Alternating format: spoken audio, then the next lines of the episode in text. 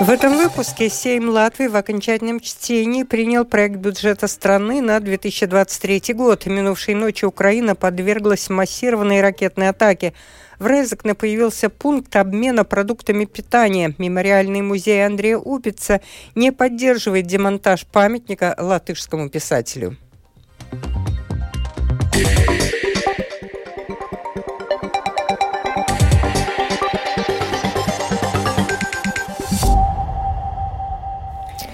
Сейм Латвии после дебатов, продолжавшихся почти сутки, принял в окончательном чтении проект бюджета страны на 2023 год. С подробностями Сергей Бордовский. Сначала Сейм рассматривал законопроекты, входящие в пакет законов, связанных с бюджетом. Затем, накануне поздно вечером, депутаты перешли к рассмотрению непосредственно проекта бюджета. Более 200 поправок, почти по каждой из которых проходили дебаты. Работа была завершена только к утру. За бюджет на 2023 год проголосовали 52 депутата парламента, против были 39. Премьер-министр Криша Нискаринч присутствовал при принятии бюджета и отметил, отметил, что в проекте бюджета были такие темы, по которым не возникало никаких дискуссий. Мнение у всех депутатов было единым.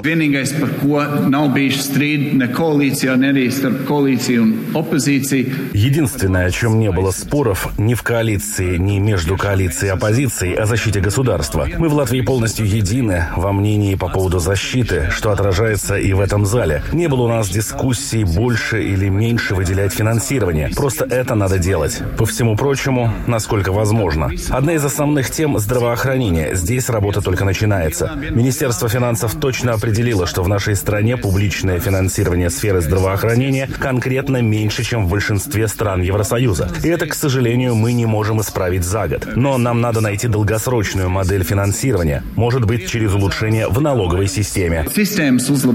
Янис Рейерс, председатель комиссии по бюджету и финансам, через которую прошел пакет нормативных актов, связанных с бюджетом, высоко оценил сотрудничество между оппозицией и коалицией. Да, были дискуссии по различным вопросам, но в целом Сейм выглядит гораздо более сплоченно, чем еще в недавнем прошлом. Я думаю, мы работали не 24 часа, а немного меньше, но хотели бы поблагодарить в первую очередь правительство за то, что оно подготовило такой бюджет, который оппозиция не оспорила ни по одному пункту. Речь идет о 700 миллионах евро, которые правительство выделило в качестве приоритетов. Это очень существенный шаг. Думаю, что к следующему бюджету нам надо найти возможность, чтобы поддержать и предложение оппозиции. Рассмотрение бюджета – это доказательство того, что работа была конструктивной. Говоря о бюджете, принят был проект бюджета на 2023 год, а также рамочные бюджеты на два последующих года. Как и предусматривалось проектом, доходы бюджета страны в 2023 году прогнозируются в размере 12,7 миллиарда евро, расходы 14,7 миллиардов. Дефицит бюджета запланирован в размере 1,8 миллиарда евро или 4,2% от ВВП. Планируется постепенное сокращение дефицита бюджета к 2024 году. По сравнению с 2022 годом доходы бюджета в этом году должны вырасти на 2 миллиарда евро, расходы на 2,2 миллиарда евро. Приоритетные направления бюджета этого года – безопасность, образование, энергетика, улучшение конкурентоспособности и качества жизни, здравоохранение. На эти цели предусмотрено дополнительное финансирование в размере 710 миллионов евро. Сергей Бордовский, служба новостей Латвийского радио. Министр финансов Арвил Сашараденс, представитель нового единства, считает, что принятый бюджет является фискально ответственным и сбалансированным. Он сказал, что в ближайшее время начнут пересматривать налоги, чтобы обеспечить финансирование здравоохранения. По словам Ашараденса, самое главное, что нынешний бюджет обеспечивает безопасность. Бюджет соответствует приоритетам, выдвинутым правительством, и отвечает самому главному. Военный год приоритет – это безопасность, и он обеспечен. Все остальное – образование, энергетика, конкурентоспособность, качество жизни – будут финансироваться в полагающемся объеме. Если мы смотрим на то, насколько мы экономны, то расходы на 2 миллиарда превышают доходы, но мы использовали максимально допустимые резервы отступления. Еще на 2 миллиарда повысить расходы, как предлагает предлагала оппозиция, мы не можем, так как Еврокомиссия строго указала на то, что мы уже достигли максимально допустимую границу расходов.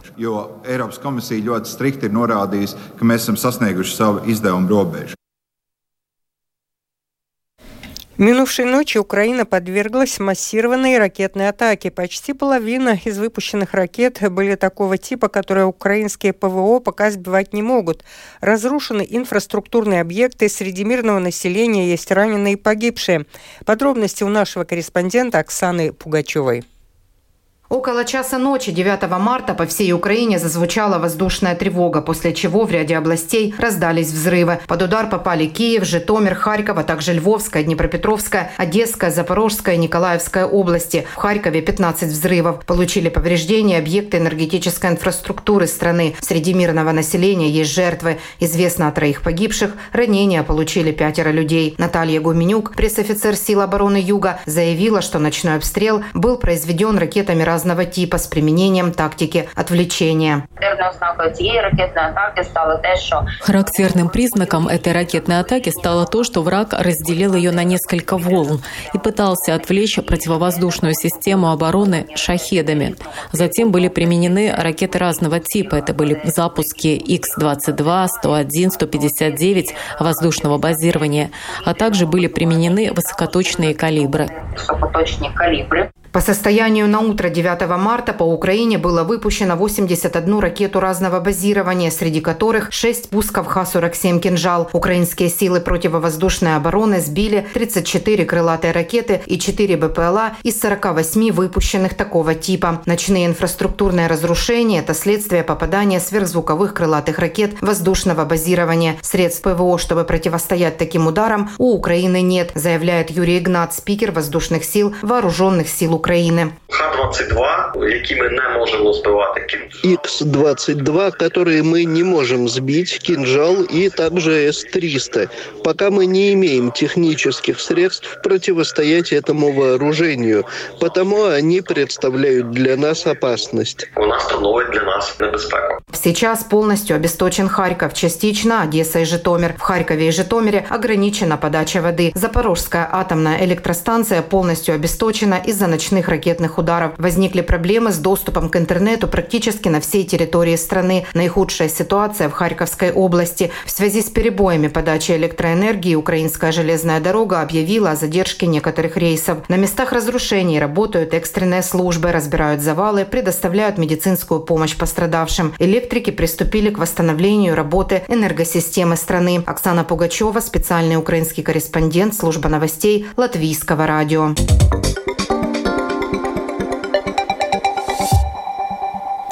Продолжаем выпуск. В Резекне у главного входа в городскую социальную службу открыт пункт обмена продуктами питания. Жители Резекне, у кого излишки, могут э, положить продукты в специальный шкаф, а люди, нуждающиеся, их взять. Как это работает на практике, расскажет Ивета Чиганы. Э, Сейчас мы находимся в административном здании социальной службы по адресу Земнику 16А Резакне. Здесь с начала марта работает пункт обмена продуктами питания. Рассказывает руководитель Резакнинской социальной службы Гунар Сарбиданс. Э, здесь использован водостойкий материал, а здесь рядом холодильник. Пункт бесплатного обмена продуктами питания – это место, куда любой желающий может положить продукты, чтобы помочь тем, кто в них больше нуждается. Ну, идея до пункту, протams, vairāk... Идею подали бизнесмены нашего города, общество предпринимателей. В нашем городе есть предприниматели, которые также работают в пищевой сфере, и мы надеемся, что они нас поддержат. Atbalsts no viņiem cerēsim būs. Руководитель Резакненской социальной службы надеется, что эта благотворительная акция со временем приживется, и ее поддержат и местные жители. Э, Здесь не будет никакого дополнительного контроля. Никто не будет спрашивать какие-либо справки. Если у человека нет продуктов, пусть приходит, потому что сюда могут прийти не только бедные или малообеспеченные, но и пенсионеры, люди, которые нуждаются в поддержке. Мнение жителей, опрошенных на улицах Резакны о создании общественного пункта обмена продуктами, разделились. Люди также признают, что повышение цен заставило их самих жестко экономить. Ну дай бог, чтобы только не воровали. То наберут, знаете, сколько? Что вы об этом думаете? Ну, я думаю, что малоимущим людям это будет полезно.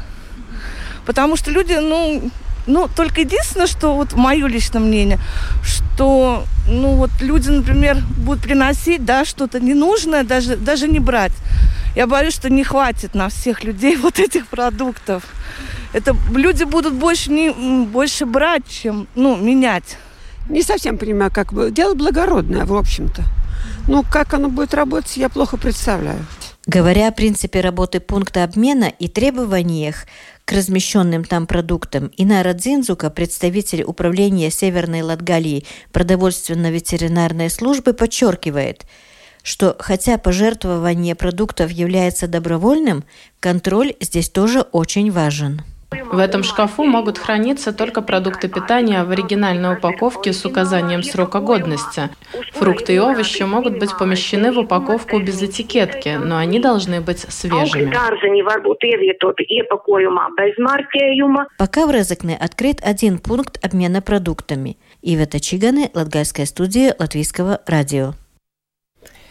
Мемориальный музей Андрея Упица не поддерживает демонтаж памятника латышскому писателю, поэтому музей обратится с открытым письмом к мэру Риги Мартин Шустатису и депутатам Рижской думы.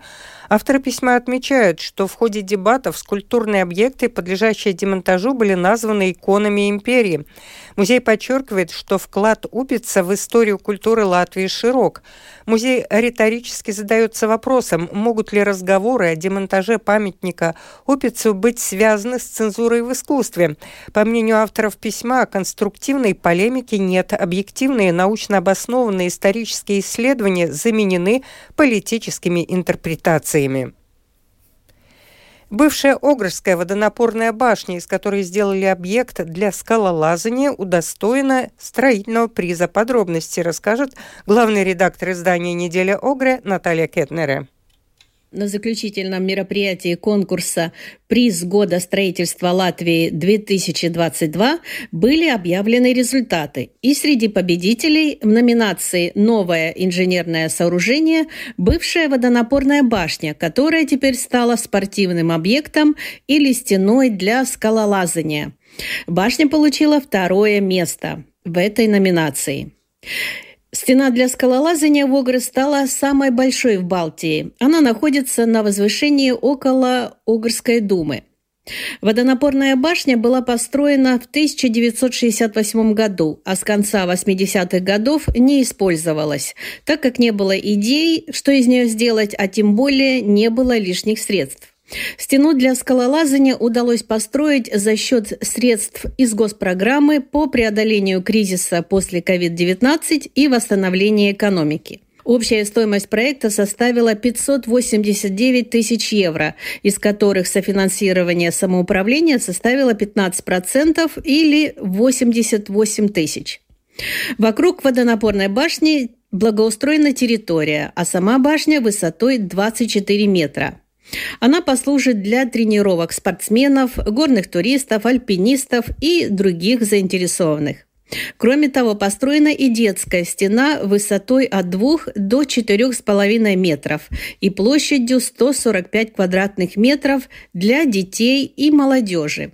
Эта башня для скалолазания стала не только объектом для активного отдыха, но и местной достопримечательностью. На ее вершине сейчас размещен световой объект «Вифлеемская звезда». Она состоит из 66 тысяч метров лет-гирлянд, переплетенных э, более чем на 6 километров. Это был обзор новостей. Сегодня в 13, 9 марта. Продюсер выпуска Марина Ковалева. Выпуск провела Алдона Долецкая. Завершается он прогнозом погоды. Ночью будет ясно, без осадков. Отдельные участки дорог будут скользкими. Слабый ветер. Температура воздуха от минус 11 до минус 16 градусов. На востоке до минус 20. На побережье Курзамы от 6 до 11 градусов мороза. Днем, начиная с юга, облачность увеличится. На юге небольшой снег. Отдельные участки дорог будут скользкими. Восточный юго-восточный ветер 3,8 метров в секунду. Температура воздуха от 0 до минус 5 градусов. В Риге ясно. Во второй половине дня облачность увеличится, без осадков. Восточный юго-восточный ветер 2,7 метров в секунду. Этой ночью в столице 10-12 градусов мороза, днем в Риге минус 1, минус 3 градуса. Медицинский тип погоды второй благоприятный. Читайте наши новости также в Фейсбуке на странице Латвийского радио 4 и на портале РусЛСМ ЛВ.